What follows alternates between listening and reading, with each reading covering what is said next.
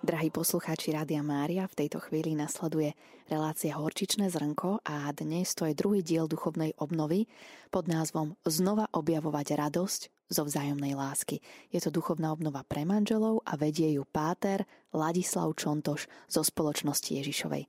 V tejto chvíli mu odovzdávam slovo. Pochválený buď Ježiš Kristus. Na veky amen. Milí poslucháči Rádia Mária, minulé sme si prirovnali manželstvo jazde na tandeme. Na tom tandeme sú dve kolesá. A jedno z tých kolies, ktoré je veľmi dôležité a na túto vlastnosť, ktorú to koleso zobrazuje, často manželia po rokoch zabúdajú. A to je vzájomná manželská nežnosť. Teda dušou manželskej, spoločnej manželskej cesty je neha. Tí, ktorí pracujú v oblasti manželského porodenstva, dennodenne zistujú, že veľká časť manželských problémov pramení práve z absencie nehy medzi partnermi. Táto prázdnota spôsobuje stratu sviežosti prvotnej lásky, čo vedie k osamotenosti, monotónnosti, konfliktom a v nejnom prípade napokon aj k rozchodu. Tento proces dokonale opísal jeden rozvedený muž. Pred 10 rokmi som sa oženil. Počas obdobia nášho zasnúbenia bola moja milá Jana veľmi milá a starostlivá. Jedna z vlastností, ktoré mi na nej najviac imponovali, bola táto. Nikdy sa nesťažovala. Čokoľvek som urobil, bolo to v poriadku. Keď sme sa vzali, mal som pocit, že sa všetko začalo meniť. Zdalo sa mi, že zrazu nič nerobím správne. Nikdy mi nepovedala ani len slovo uznania alebo ocenenia. Už po prvom roku manželstva sa moja žena začala sťažovať na každú maličkosť. Ak som nevyniesol smeti, ak som si nezavísil šaty podľa jej predstavy, ak som nedal zubnú kefku na jej miesto a tak ďalej. Potom začala kritizovať moju povahu a hovoriť, že už vo mňa nemá dôveru. Objavila sa u nej žiarlivosť, sprevádzaná výčitkami, že už po nej netúžim tak ako predtým. Jej postoj ku mne bol čoraz negatívnejší. Deň za dňom som nadobúdal čoraz jasnejšie a silnejšie presvedčenie, že naše manželstvo sa dostáva do slepej uličky a čoskoro som voči nej aj ja začal pociťovať odpor. Po 6 rokoch manželstva sme sa po vzájomnej dohode v záujme detí rozhodli rozísť sa čo najcivilizovanejším spôsobom. Zvláštne je, že dodnes nechápem, ako sme vlastne zničili našu lásku vrátane manželských sľubov, ktoré sme si s takým zanietením navzájom dali a snov, ktoré sme nosili v srdci. Toľko tento príbeh tohoto rozvedeného muža. Aj bez toho, aby sme zachádzali do konkrétnych detailov, podrobností tohto príbehu, sa zdá, že je isté celkom jedno, že neha, nežnosť, ktorá charakterizovala prvotnú fázu ich vzťahu, ich zaľúbenie, sa postupne vytratila. To, čo priviedlo k zrodu ten vzťah, vlastne ustúpilo do úzadia a spôsobilo to, že začali zakusovať väčšiu partnerskú nepohodu vo vzájomnom vzťahu. Tu vlastne začali klíčiť všetky tie negatívne fenomény, ktoré v človekovi sú. Takmer bez toho, aby si to uvedomili. Vzájomná náklonnosť a úcta, ktorých spočiatku spájali, im vyprchala. A vymiznutie nehy napokon u oboch vyplavilo na povrch aj tie najhoršie pocity, ktoré nosili hlboko vo svojom srdci, čo napokon vyústilo až do toho rozhodnutia ukončiť manželstvo. Tu je dobre si povedať, že kríza, ona nepríde zo dňa na deň, ale ona má určité vývojové fázy. Tá kríza vzniká ako problém určitej počiatočnej idealizácie jeden druhého. Počiatočné obdobie vzťahu sa naozaj vyznačuje tou idealizáciou. A je to potrebné, aby ten chlapec alebo dievča videlo, že ten budúci, nastávajúci je naozaj jedinečný a tak vlastne je pre neho nadšený. Ale toto nadšenie je typické pre zamilovaných. Vtedy to vzájomné porozumenie je veľkorysé, láskyplné, vrelé, chápavé a vo vzťahu dominuje intenzívna spolupráca a vzájomné uznanie. Veľmi často je prítomná pochvala. Fajn, výborné, som nadšený. Ťažkosti nespôsobujú obavy. Zamilovanosť je permanentne ochotná kráčať o míľu vyššie. A každý z partnerov sa považuje za schopného prekonať akúkoľvek prekážku, ktorá sa v živote vyskytne. A manželská sexualita je plne uspokojujúca a ak sa aj vyskytnú nejaké problémy, obaja partneri sú pevne presvedčení, že všetky tieto ťažkosti ľahko prekonajú. Ak sú obaja partneri zrelé osobnosti, je im jasné, že budú musieť prejsť od idealizácie k realizmu. To je to druhé koleso tandemu. Je na tom tandeme máme koleso nehy a koleso realizmu. Lebo v tom realizme je vlastne, že je proces, ktorý od tej zamilovanej lásky prechádza k skutočnej láske. Usilovať sa o komunikáciu, ktorá je založená na novej rovnováhe a vzájomnom akceptovaní aj svojich ohraničení, aj svojich nedostatkov. Žiaľ, väčšina tých, čo vstupujú do manželstva, sú v tomto smere celkom nepripravení. Ako si strácajú pohľad na to, že v tom manželstve naozaj sa pôjde po hrboľatej ceste, tak ako sa jazdí na bicykloch. A tak prichádza k takému druhému momentu tej krízy a to je stagnácia vo vzťahu.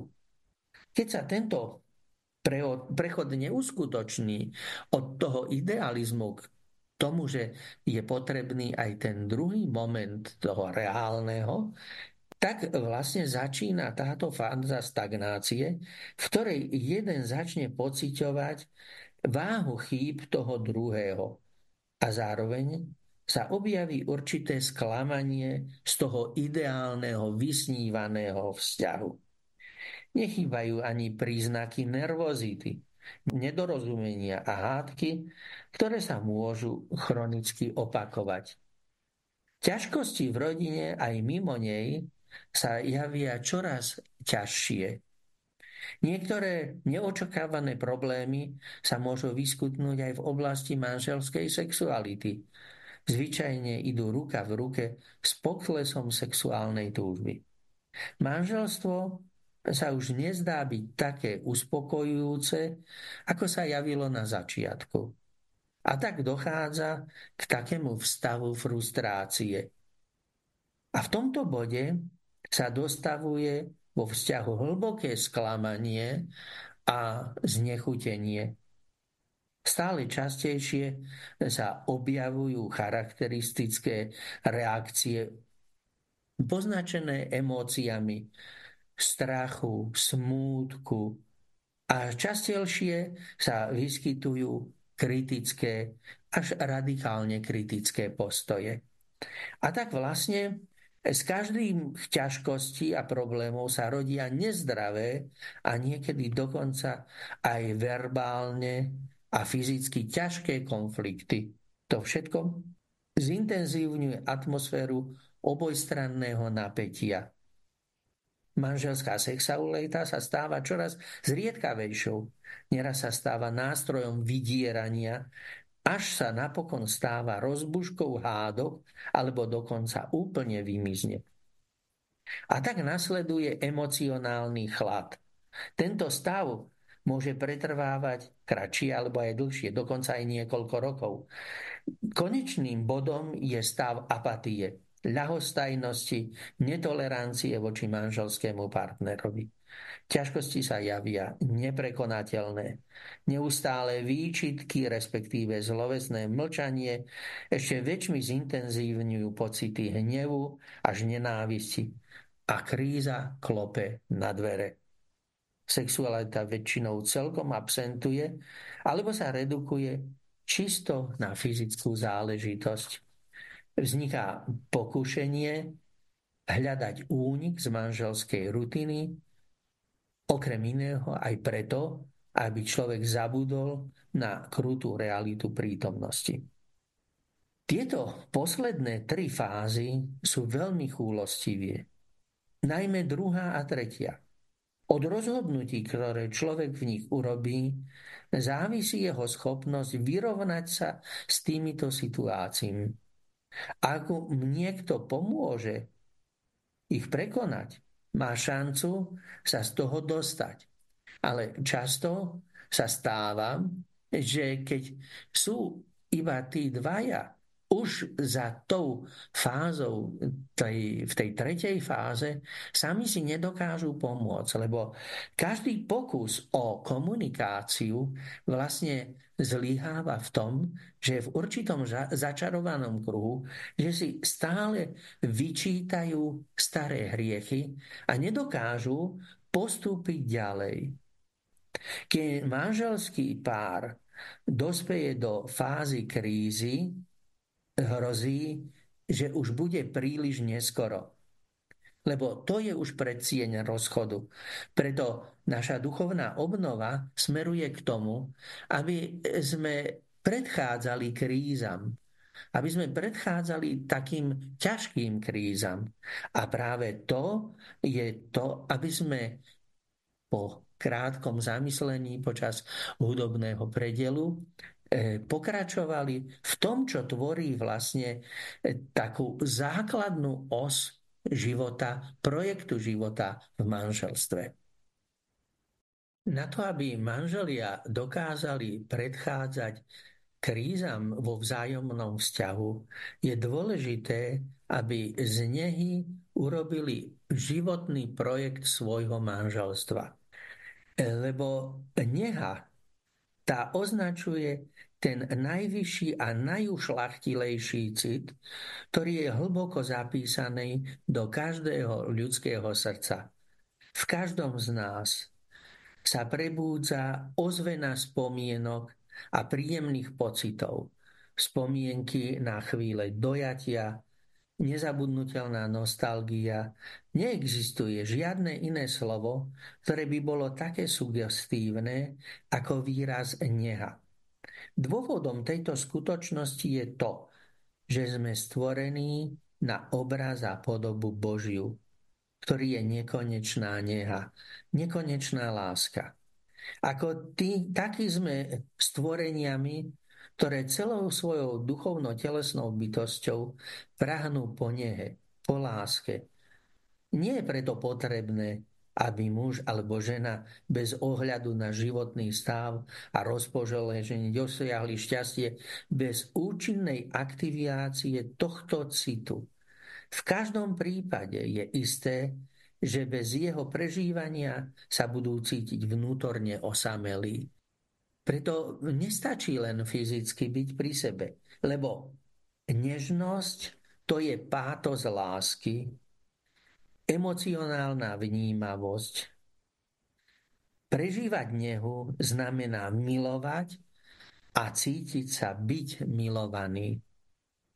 Nežnosť sme prežívali ako deti, keď nás matka, otec bral do svojho náručia, keď nás bral na kolená, keď nás boskávali, keď nám utreli slzu z očí, keď boli tými, ktorí boli pre nás istotou, že sme milovaní, že sme chcení, napriek tomu, že sme, povedzme, aj niečo vyparatili, nejaké pestvo, ale popri tom všetkom bolo to, že to mamino náručie je otvorené, že mama aj to nezbedné, aj niekedy neposlušné dieťa objíme, poboská a poláska.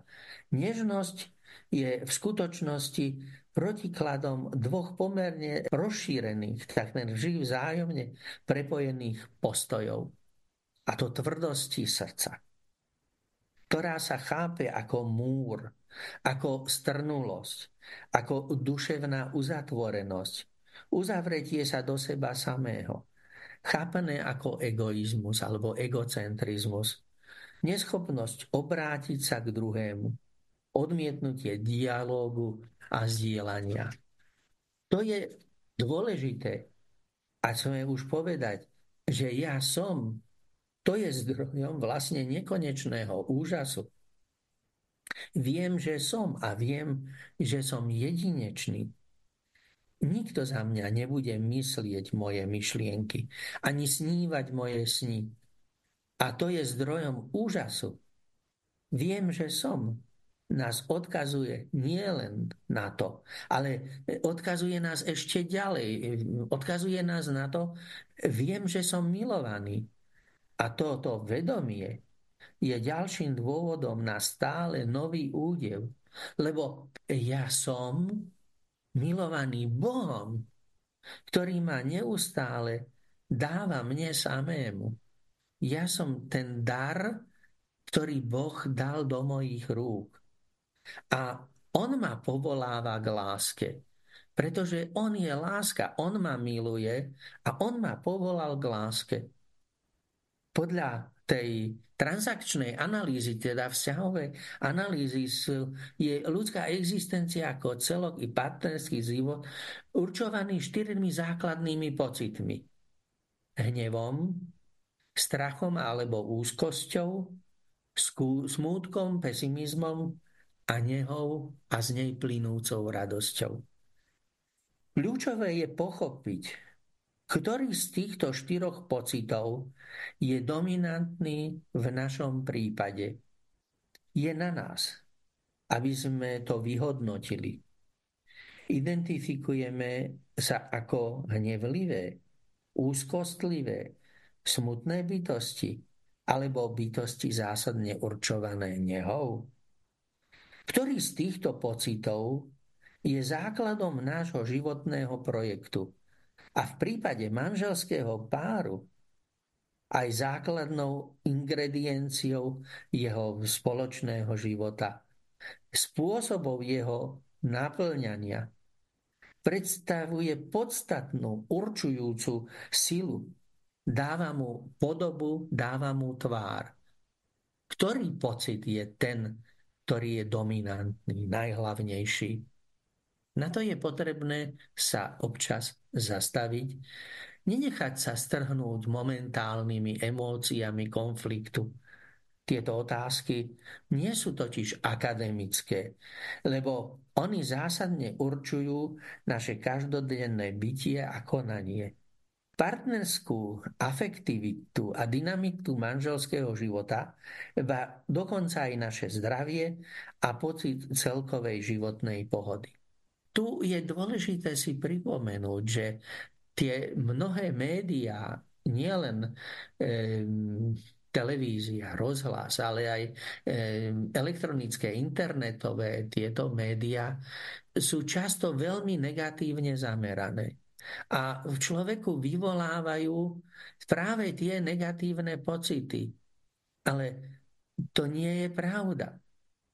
Svet nemá len čiernu farbu. Tá je často vo fotografii iba kvôli kontrastu. Ale to dominantné sú pozitívne city. A Toto si je dôležité uvedomiť, že ktoré pocity ja chcem v sebe rozvíjať. Kto si volí nežnosť, nedovolí, aby ho ovládol hnev. Veď nežnosť je svojou povahou prijatie, dar, láskyplné zdieľanie, súcit a empatia, láska voči sebe a iným. Keď si niekto volí nežnosť, tak nemôže byť krutý voči svojim deťom.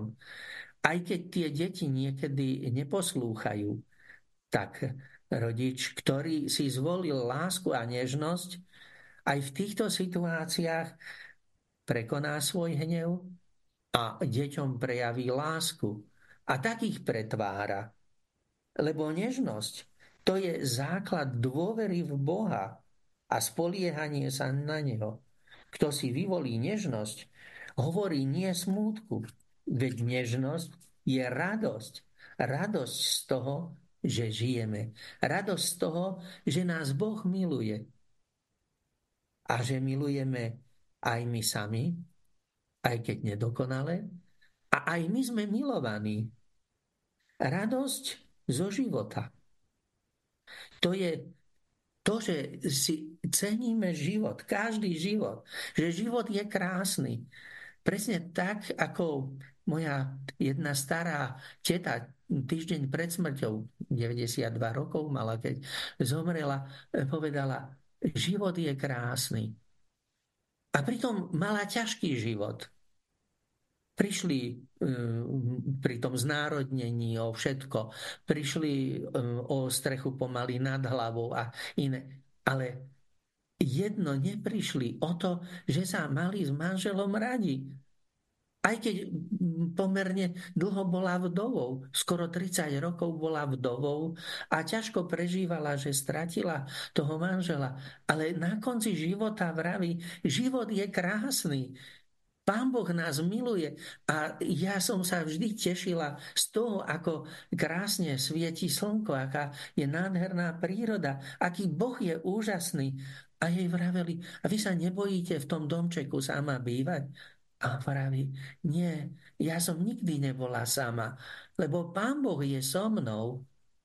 My sme nikdy neboli sami, aj keď sme prežívali to, že sme prišli o majetok, prišli sme o svoje živobytie, ale Boh bol s nami. A to bola tá hlavná nežnosť.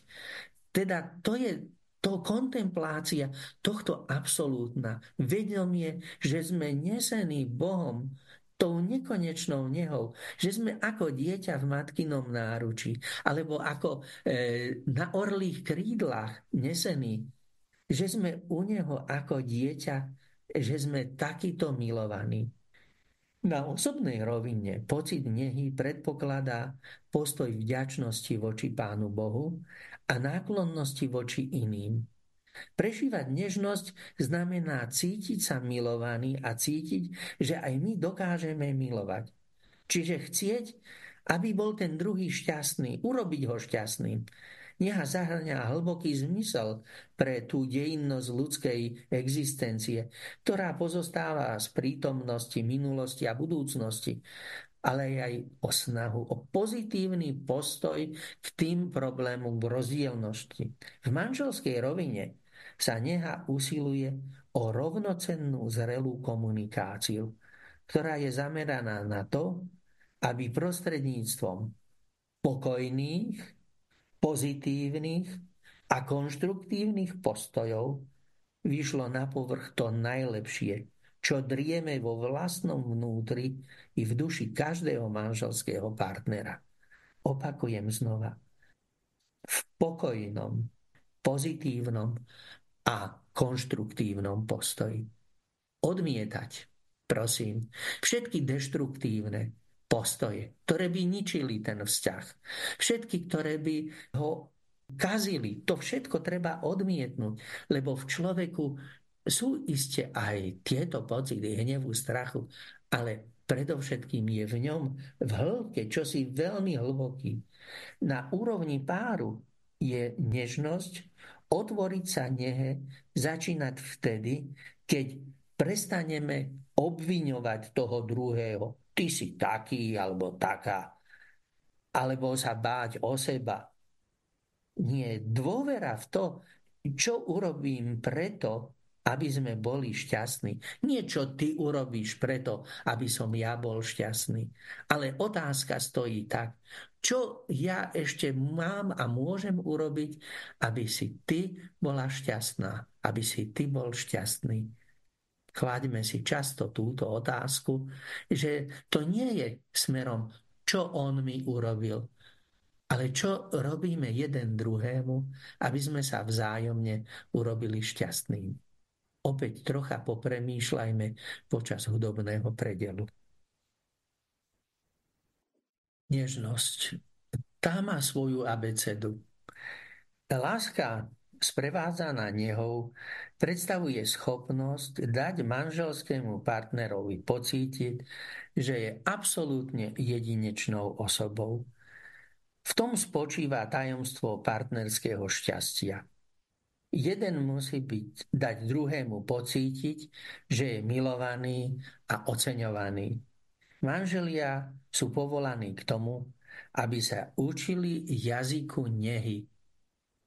Pamätajme na to, že skutočná láska vie od druhého aj príjmať a je schopná akceptovať vlastnú zraniteľnosť i to, že má svoje potreby.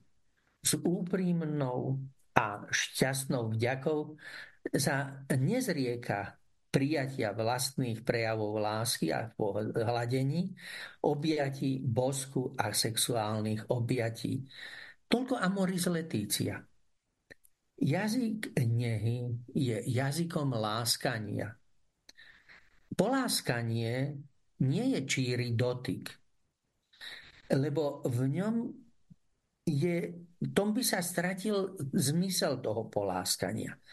Poláskaním druhého dáva zrod telu, ktoré sa zhmotňuje pod milými rukami, pod mojím dotykom jemným. Poláskanie je súčasťou rituálov, ktoré vtelujú druhého človeka.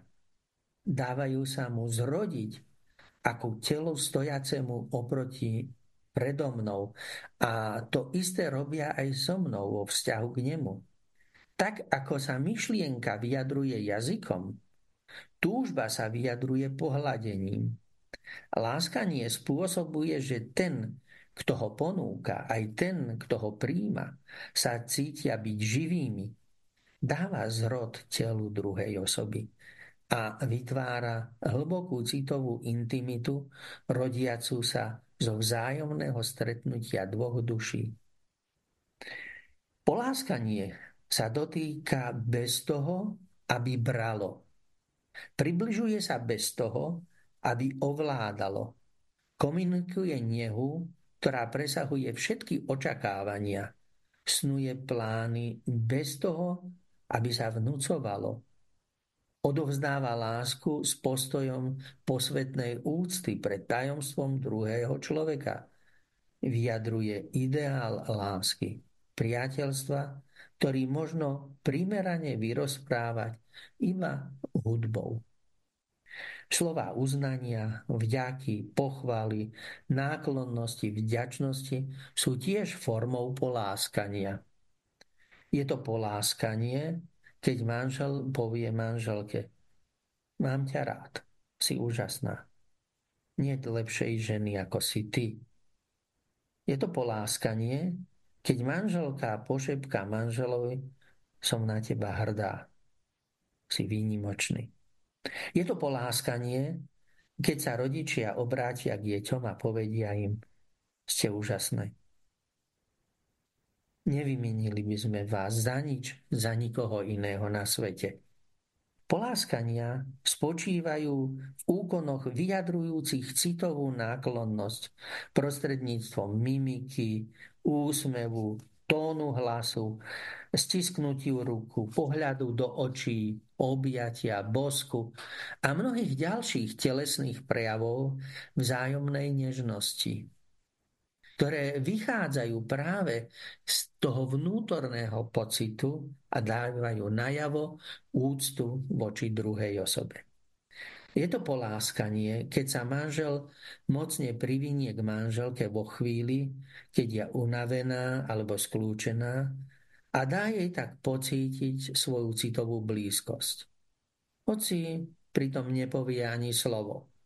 Je to poláskanie, keď manželka vyjde v ústretí manželovi, ktorý sa vracia z práce a hneď na toho poboská a objíme.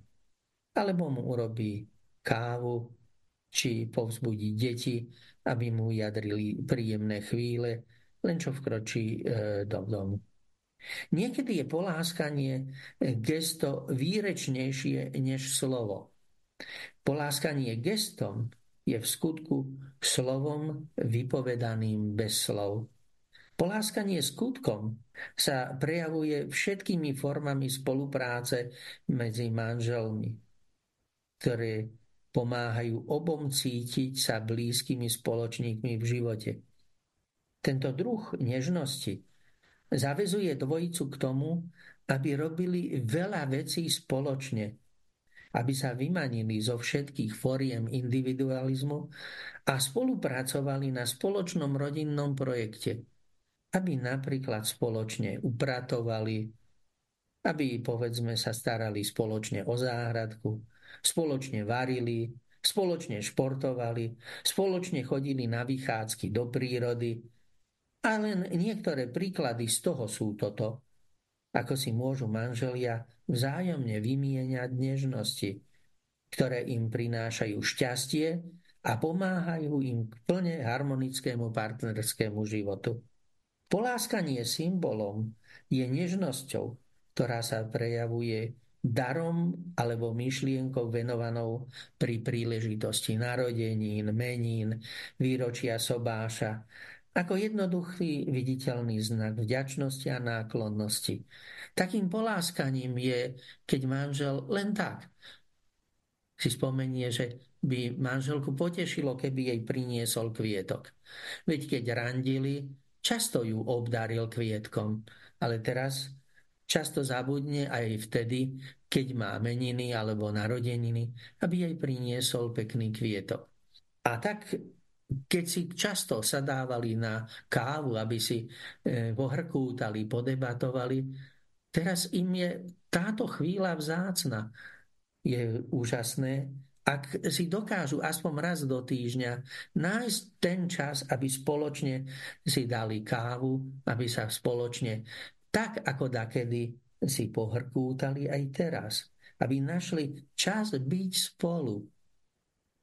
Tieto drobné predmety a gestá presahujú svoj vecný aspekt. To je viac ako len ten kvietok. To je viacej ako tá šálka kávy, lebo to je dôkaz toho, že tá náklonnosť je živá a že jeden druhého si vážia a že záleží to na nich. Vo všetkých kultúrach je dávanie darov neoddeliteľnou súčasťou prežívania lásky i samotného obradu uzatvárania manželstva. Výmena svadobných darov patrí do tohto symbolického poriadku, tak ako výmena svadobných prstenov alebo snubných prstenov, znakov, ktoré symbolizujú príslušnosť, zmluvu, vernosť, zväzok lásky, zotrvať jeden s druhým a žiť jeden pre druhého. Nemajú ani začiatku, ani konca. Sú zaokrúhlené. Všade sú rovnaké. A hovorí muž, príjmi tento prsten ako znak mojej lásky a vernosti. To je úžasne dôležité, aby toto obdarovanie sa dialo každý deň, nie iba v ten deň, keď pred oltárom nášho Pána si manželia slúbili, že budú verní, ale každý deň. A to znamená vziať si nehu ako dušu, ako základný motív spoločného života. Uvedené 4 formy poláskania nemožno považovať za samostatné formy jazyka nehy, pretože sú spoločne tak hlboko prepojené, že sa navzájom predpokladajú, objasňujú a posilňujú. Každá z týchto fóriem môže nadobudnúť dvojitý význam. Môže sa stať poláskaním prostredníctvom uznania alebo poláskaním prostredníctvom pochvaly. Pohľadenie prostredníctvom uznania sa vzťahuje na to, kým človek je a ako také poskytuje osobe istotu a zaručuje stabilitu citového vzťahu.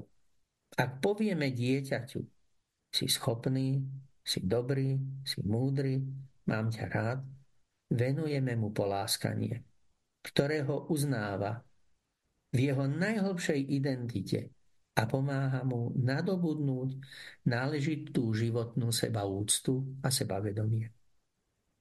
Pohľadenie prostredníctvom pochvaly sa vzťahuje na to, čo človek robí alebo urobil. Ide o ocenenie dobrého konania a správania. Ak dieťa prinesie domov dobrú známku, alebo urobí niečo pekné, je dôležité, aby bolo za to náležite ocenené. Okrem iného aj preto, že ho to povzbudí, aby vytrvalo na dobrej ceste. Nie je dobré, ak rodič priveľmi karhá dieťa za nejakú zlú známku. Už to dieťa to samotné mrzí, že takú známku dostalo.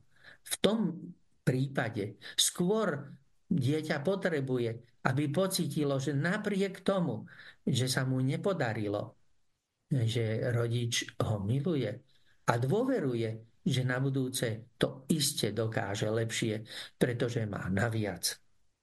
Potom je aj v manželskom vzťahu sexuálne spojenie pre manželov dôležitou cestou pre život ich poláskania a milosti. Ale pohlavné spojenie, prežívané ľudským spôsobom a posvetené sviatosťou, je pre manželov cestou rastu v živote a v milosti. To je svadobné mystérium, ale ono nemôže sa zredukovať len na tú biologicko-technickú stránku toho stretnutia, ale ono povstáva práve v tých poláskaniach, ktoré začínajú pekným slovom, milým citom, pohľadom, spoluprácou,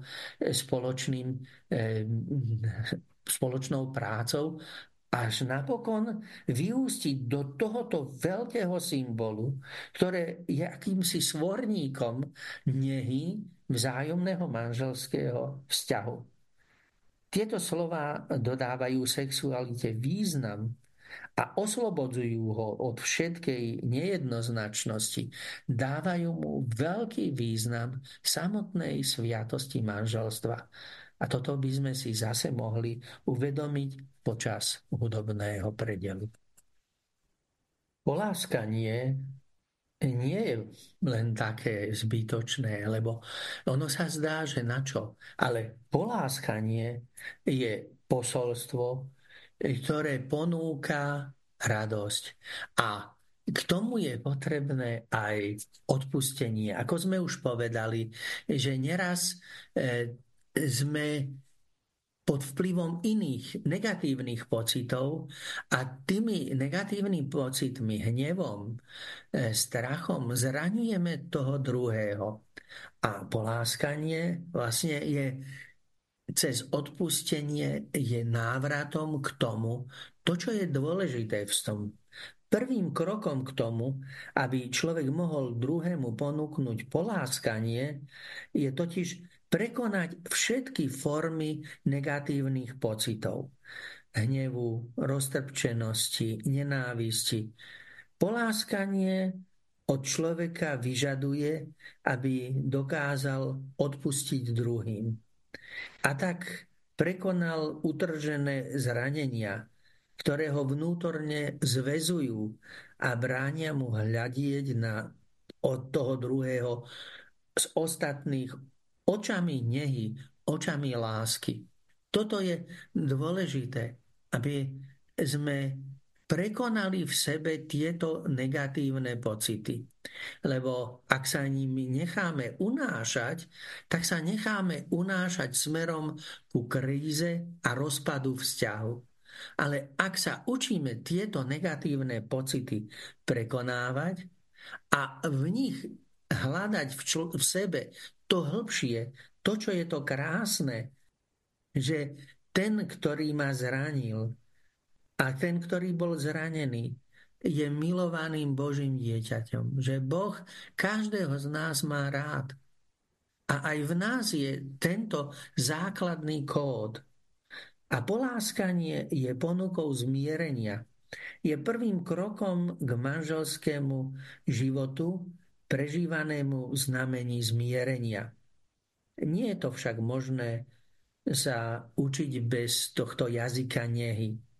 Ak človek v sebe nosí nepokoj, pocity viny, hnev, strach, zatrpknutosť, len vtedy, ak dôjde k prekonaniu konfliktov smierajúcich našim srdcom, budeme schopní dávať a príjmať lásku. Poláskanie, či už dávané alebo príjmané, je spôsob, ako prekonať konfliktné stavy, prinášajúce rozdelenie a nanovo budovať vzťahy obnovenej náklonnosti, zdieľania a spoločenstva. Nie je potrebné povedať, že každé poláskanie medzi manželmi predstavuje živý prejav Božej nehy. Je to tak. Je to prejav Božej nehy a ona vnáša do manželského života Božie záblesky, záblesky Božej krásy. V ňom spočíva nadprirodzený charakter manželského jazyka nehy. To je viac ako len tie pekné slová. Poláskanie manžela venované manželke a neha manželky venovaná manželovi v sebe nesie náboj Božej náklonnosti ku každému z nich a je tak povediac obrazom jeho lásky plnej prítomnosti medzi nami, ktorých spojila sviatosť manželstva. Preto sa často modlíme modlitbu. Zdrojom nášho partnerského života je neha. Naša neha, muža a ženy. Ale zdrojom tohto zdroja je tvoja neha, Bože, tvoja láskavá neha, Otca, Syna a Ducha Svätého. Tvoja nežnosť tvorí základnú a posvecuje každý náš deň a každé naše gesto. Tvoja nežnosť denne obnovuje našu lásku. Robí ju ušľachtilou, veľkorysou, čistou, plnou pravdy, nového očarenia. Je jar v plnom rozkvete. Preto ťa prosíme, Bože, nech tvoja nekonečná neha pretvára našu nežnosť. Nech tvoje svetlo osvetľuje každú našu životnú voľbu. Nech tvoja láskavosť inšpiruje každý náš cit. Nech tvoja harmónia stvárnuje každé naše stretnutie, aby sme si boli navzájom svedkami tvojej nehy. A aby náš partnerský život vždy prekypoval ustavične obnovanou novosťou, originalitou, vernosťou a trpezlivosťou. Pane, pomáhaj nám, aby sme tvárou v tvár našim chybám neboli v sebe navzájom nemilosrdní, ale aby sme s láskou prijímali a obdarovávali jeden druhého bez kladenia podmienok. Si spoločne lámali svoje odpustenie. Nech tvoja neha stvárňuje našu nehu, aby sme vedeli spoločne okresávať svoje nedostatky a navzájom sa zachraňovali s takou istou nehou a tak, s akou si nás miloval a naďalej dennodenne miluješ. O to ťa prosíme skrze Ježiša Krista, nášho Pána. Amen. Často prosme o to, aby sme sa dali strhnúť touto Božou nehou, aby sme sa zapísali do školy Božej nehy, aby sme tomuto vzdelávaniu venovali čas. Keď už nie každý deň, tak aspoň raz do týždňa, aby naše manželstvo mohlo rásť, aby tá láska, ktorá bola na počiatku, sa nevytratila, ale aby sa zveladila a tak vlastne sa spájala s tou úžasnou láskou, na ktorej človek pre sviatosť manželstva môže mať účasť. A práve sviatosťou manželstva sú manželia povolaní k tomu, aby sprítomňovali Božiu lásku v tomto svete, ktorý je tak veľmi chudobný na lásku. Bez vzájomnej nehy sa to nedá. Je to náročný, ale krásny projekt pre manželov a preto je dôležité nezabudnúť a prosiť aj o ochranu a pomoc Panny Márie. Preto zakončíme modlitbou. Pod tvoju ochranu sa utiekame, svätá Božia rodička. Neodvracaj zrak od našich prosieb, pomôž nám v núdzi a z každého nebezpečenstva nás vysloboď, ty Panna slávna a požehnaná. Amen. Pán Boh zaplať Pátrovi Ladislavovi Čontošovi zo Spoločnosti Ježišovej za tento druhý diel duchovnej obnovy pre manželov a milí posluchači, zostávajte aj naďalej s Rádiom Mária. S rádiom, ktoré sa s vami modlí.